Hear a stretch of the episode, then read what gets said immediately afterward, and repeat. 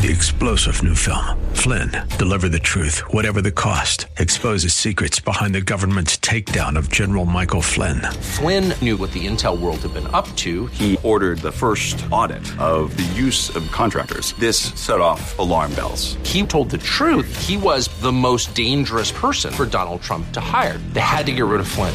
Flynn, deliver the truth, whatever the cost. Available now. Watch it today. Go to salemnow.com. Salemnow.com.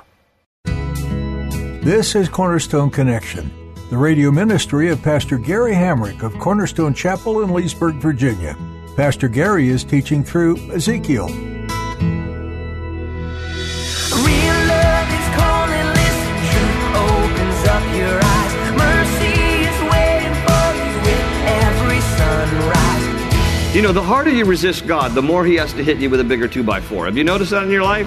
If you just continue to turn a deaf ear to God, He's going to have to hit harder because He wants to get your attention. And so all of us can relate at some point when we've been met with the very gentle 2 by 4 of God because we've been stubborn and rebellious and we've been going a different direction. Seven years of tribulation is God's final wake up call for a Christ rejecting, God forsaking world. So events will be horrible on the earth, but it's an extreme measure to get the attention of one last generation Have you ever brushed off God's gentle rebuke and then He finally gets your attention through more extreme circumstances? You probably wished you had listened to God in the first place. Today, Pastor Gary teaches that the seven year tribulation will be God's final and harshest rebuke to get the attention of unbelievers. If you're a believer in Christ, then you will already have been raptured to heaven. If you're not a believer, come to Jesus Christ today. You don't want to be here for the tribulation. At the close of Pastor Gary's message today, I'll be sharing with you how you can get a copy of today's broadcast of Cornerstone Connection. Subscribe to the podcast or get in touch with us. But for now, let's join Pastor Gary in the book of Ezekiel, chapter 40, as he continues his message Israel and the End Times. We're continuing in Ezekiel and concluding the book in a three part series, the last of our three part series that I've entitled Israel and the End Times. Remember that the final 13 chapters of the book of Ezekiel are prophetic in nature, some of which have been fulfilled, and much of which has yet to be fulfilled. And if you've been here over the past couple of weeks, you know that the last 13 chapters have basically been broken down like this. Chapters 36 and 37, Ezekiel prophesied about the reestablishment of the state of Israel. That was fulfilled in 1948. In chapters 38 and 39, he spoke about nations that would converge in a confederation of nations that would culminate in the Battle of Armageddon. So, chapters 38 and 39 not necessarily specific about the Battle of Armageddon, but events leading up to and eventually including the Battle of Armageddon, which is only mentioned Armageddon once in the Bible, Revelation chapter 16. But Ezekiel sees these things. The Lord shows him in advance these nations that converge, and he writes about it there in chapters 38 and 39. That was last week's study. And then for today, we're going to be looking at chapters 40 to 48 which deal with the kingdom age, also known as the millennial reign of Christ. So Ezekiel is given this vision by the Lord, and he sees way down past his day, certainly. And these chapters are past our day as well, but we're looking forward to the imminent return of Christ. How many of you are looking forward to the fact that Jesus is coming again? But unlike the meek and mild baby Jesus at his first coming, his second coming will be with fire in his eyes, and he will be riding a white horse, and he will make war with all the nations that have come against Israel and the God of Israel. And he will settle that battle once and for all, known as the Battle of Armageddon. And when he finishes defeating those nations that have come against Israel and the God of Israel, the Bible says that he then makes his way to the Temple Mount of the city of Jerusalem and he enters through the east gate and he establishes himself on the throne in the temple of Jerusalem that has yet to be built, and he will rule and reign over the earth for a thousand years. That's the kingdom age or the millennial reign. And this is what God shows Ezekiel here. God gives Ezekiel great detail about this future temple that will be built. And he gives Ezekiel even the detail of which gate our Lord will enter as he comes into Jerusalem for that kingdom age, for that millennial reign. And so here in chapter 43, I'm going to read the first five verses which talk about that a little bit here. Chapter 43, verses 1 through 5. And afterward, he brought me to the gate. Ezekiel writes here about how the Lord is showing him these things. The gate that faces toward the east. And behold, the glory of the God of Israel came from the way of the east. His voice was like the sound of many waters, and the earth shone with his glory. It was like the appearance of the vision which I saw, like the vision which I saw when I came to destroy the city. The visions were like the vision which I saw by the river Chebar, and I fell on my face. And the glory of the Lord came into the temple by way of the gate which faces toward the east.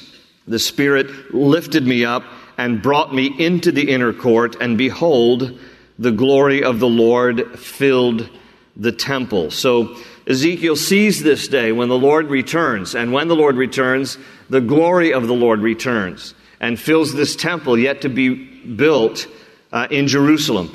Now, interestingly, King David wrote something similar. The Lord had shown him this day as well. And in Psalm chapter 24, David writes this in verses 7 through 10. He says, Lift up your heads, O you gates, and be lifted up, you everlasting doors, and the King of glory shall come in. Who is this King of glory? The Lord, strong and mighty, the Lord mighty in battle. Lift up your heads, O you gates. Lift up, you everlasting doors, and the King of glory shall come in. Who is this King of glory? The Lord of hosts. He is the King of glory. So David sees this day as well. Now remember, if you weren't here for the earlier chapters of Ezekiel, back in chapter 10, verse 18, Ezekiel is given a vision by the Lord of seeing the glory of the Lord depart from Jerusalem because of the idolatry and the sin of the people. God's glory left the temple area there.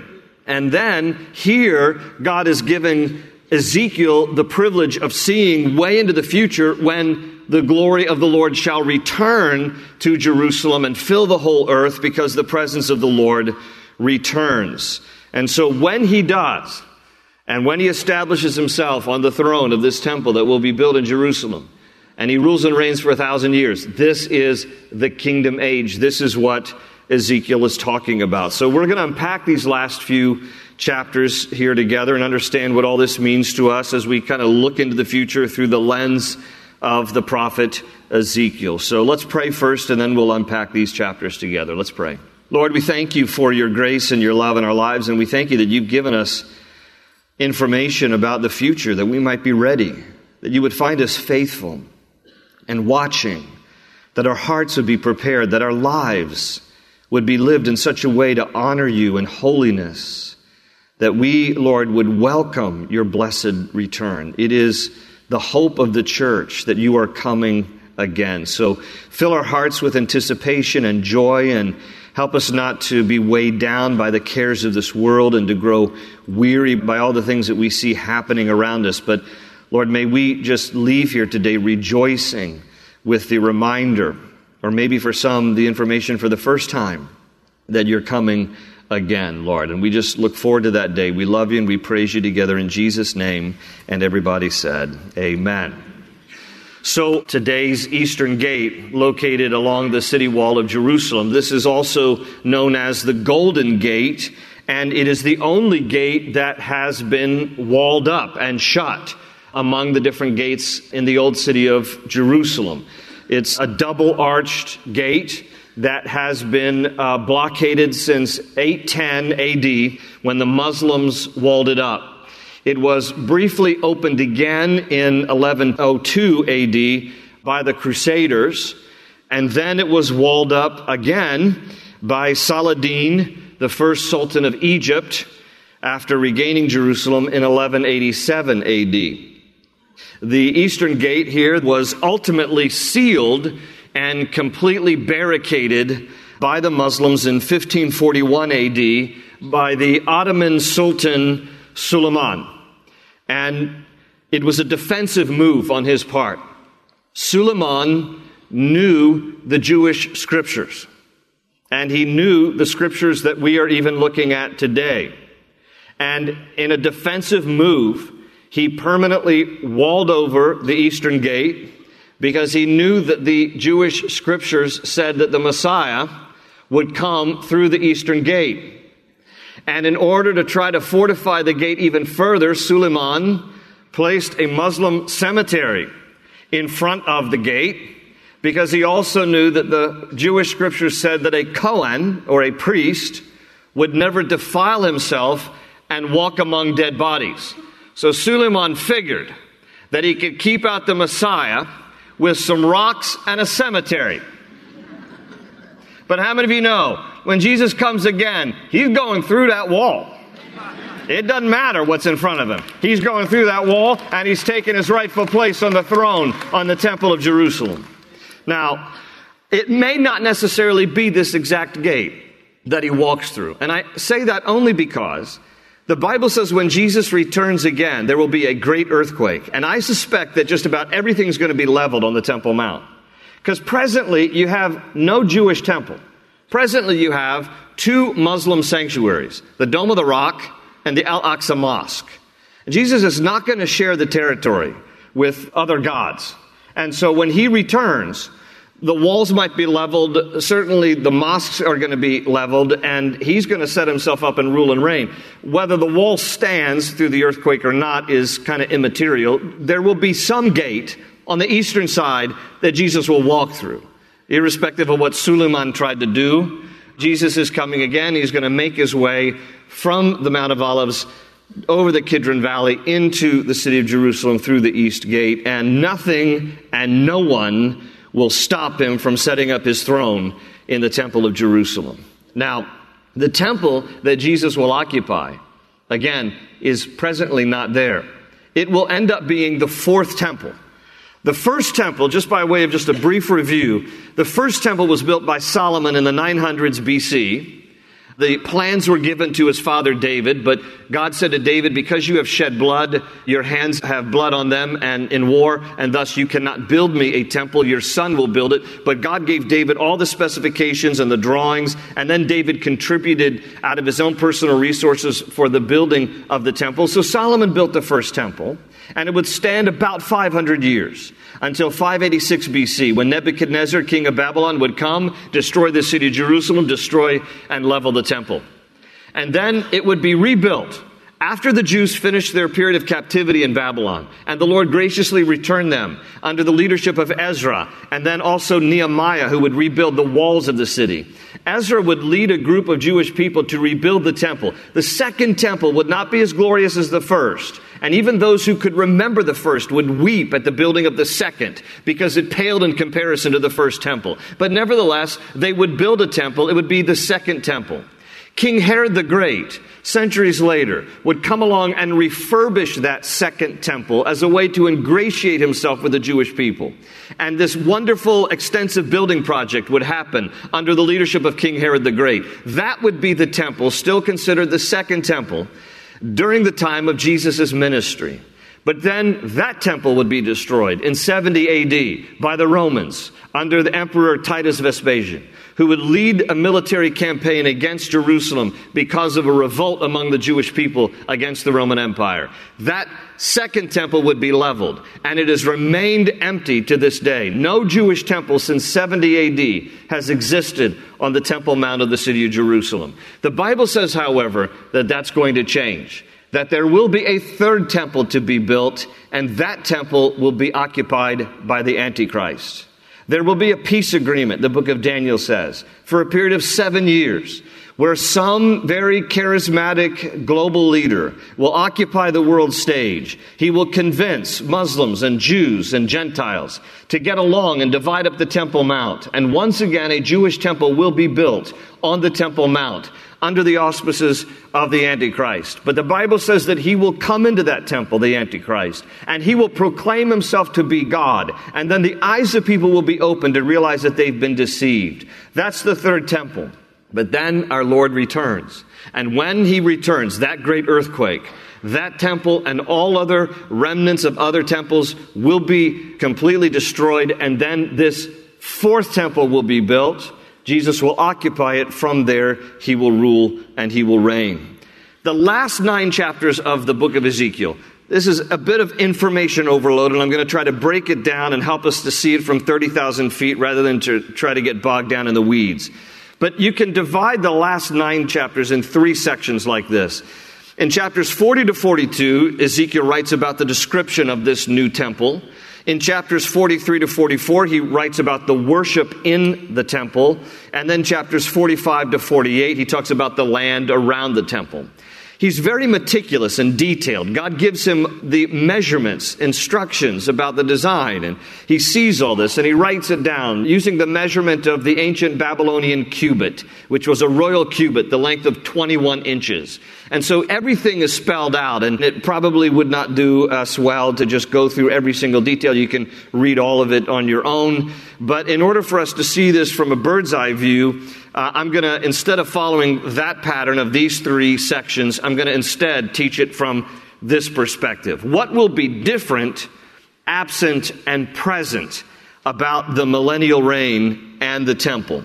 What will be different about that time? What will be missing? What will be absent? And what will be present? What will be there about the millennial reign and the temple?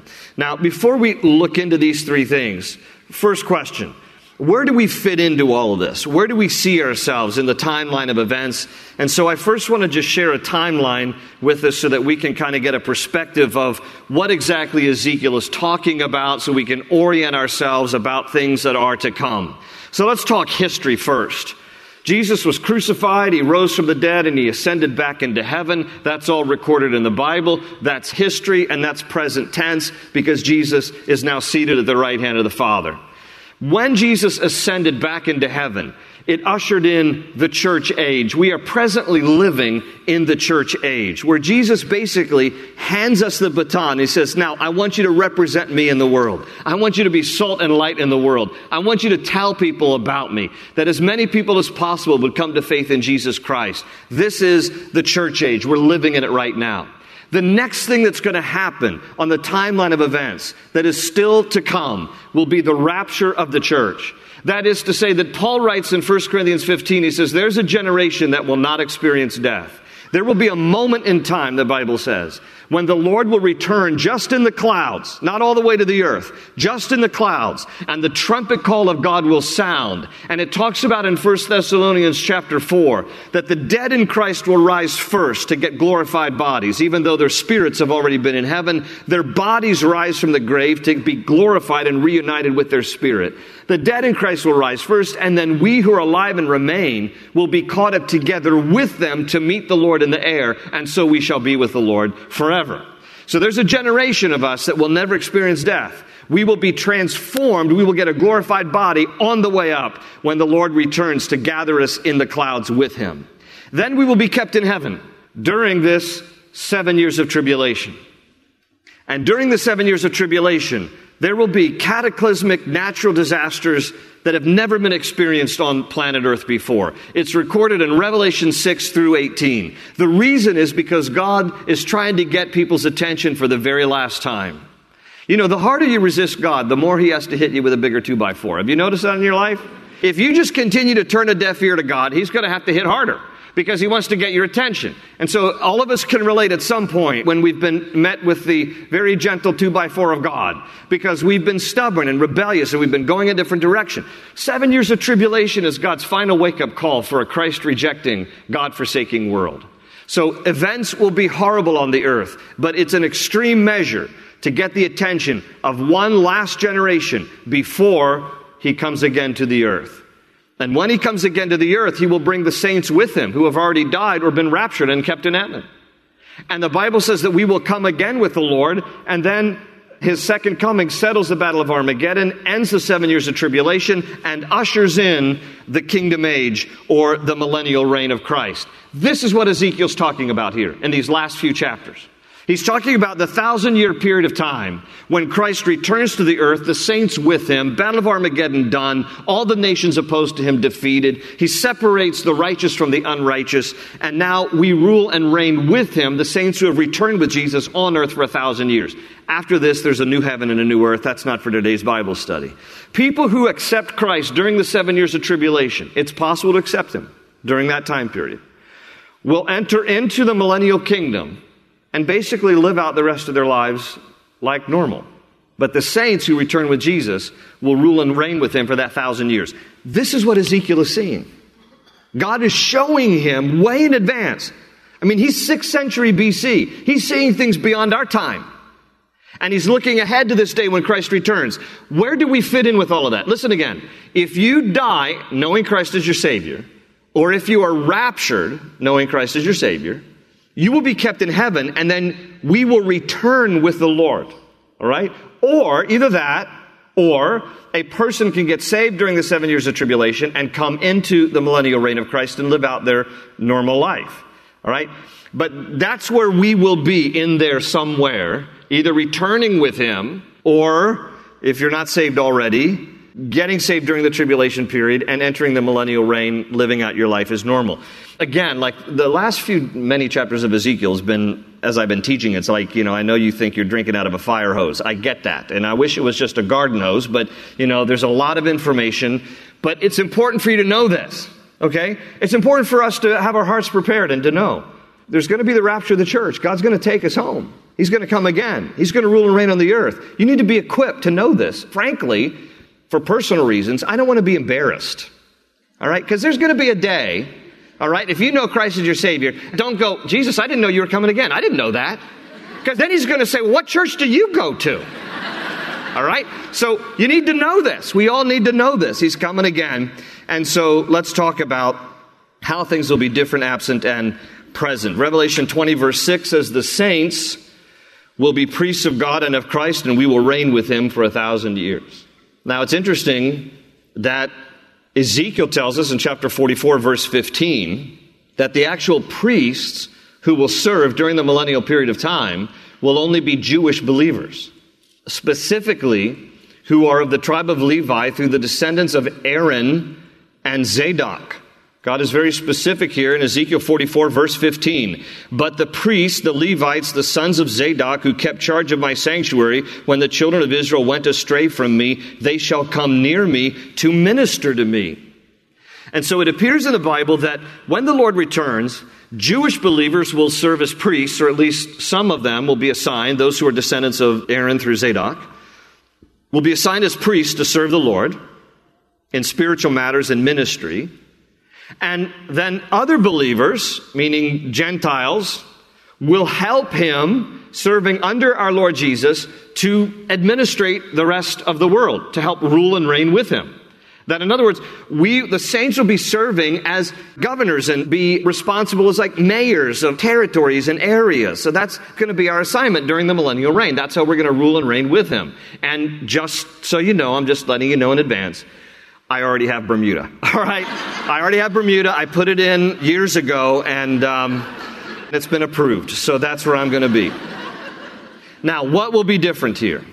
Ezekiel does not spend too much talking about life itself and how it will be different during the millennial reign. He talks more specifically about the temple. But other prophets do talk about how life will be different during the millennial reign. Isaiah in particular, has more to say about what life will be like than really just about any other prophet. And a couple of the things that Isaiah tells us is number one, that it will be a time of unprecedented peace. They have to imagine, of course it will, because Jesus is going to be on the throne.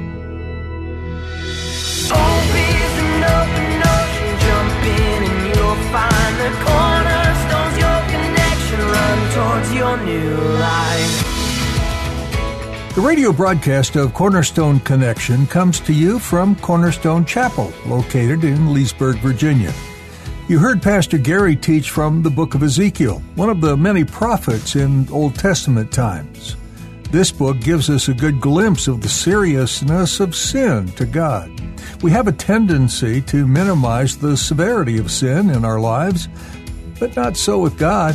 He wants us to recognize sin for the evil it is Maybe like me, you've found yourself believing that sin is no big deal or that some sin is worse than others. Sin is sin in God's eyes, and when we refuse to address the sin present in our own hearts, He, as our righteous judge and authority, will deal with our sin according to His perfect wisdom. Friends, let's us confess our sin and turn to Jesus. Did you enjoy today's message? We hope so. Be sure to take the time to hear more messages from Pastor Gary. Head over to cornerstoneconnection.cc to get started. While you're there, check out our companion resources. These digital study guides are meant to give you even more insight into some of the studies Pastor Gary has done and are available free of charge to you. Don't miss out on this amazing resource to dive deeper into God's Word. Thanks for listening to Cornerstone Connection.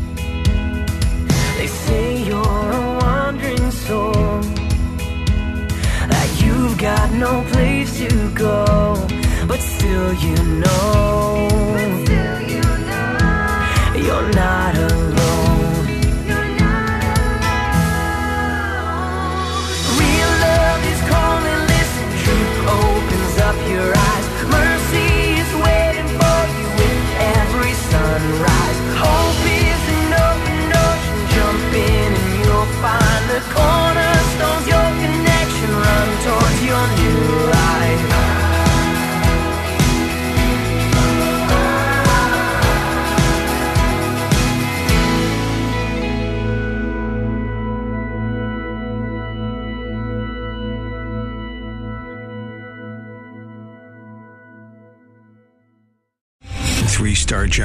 Michael J. Flynn, head of the Pentagon Intelligence Agency, knew all the government's dirty secrets. He was one of the most respected generals in the military. Flynn knew what the intel world had been up to. He understood its funding. He ordered the first audit of the use of contractors. This set off alarm bells.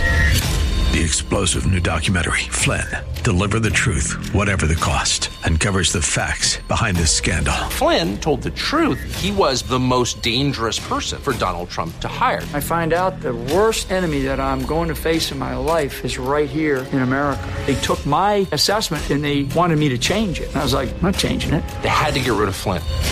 With in depth interviews, archival footage, and never before seen personal records of the man behind the headlines. I just felt like I was drowning. Flynn, Deliver the Truth, Whatever the Cost. Available now. Watch it today. Go to salemnow.com. Salemnow.com.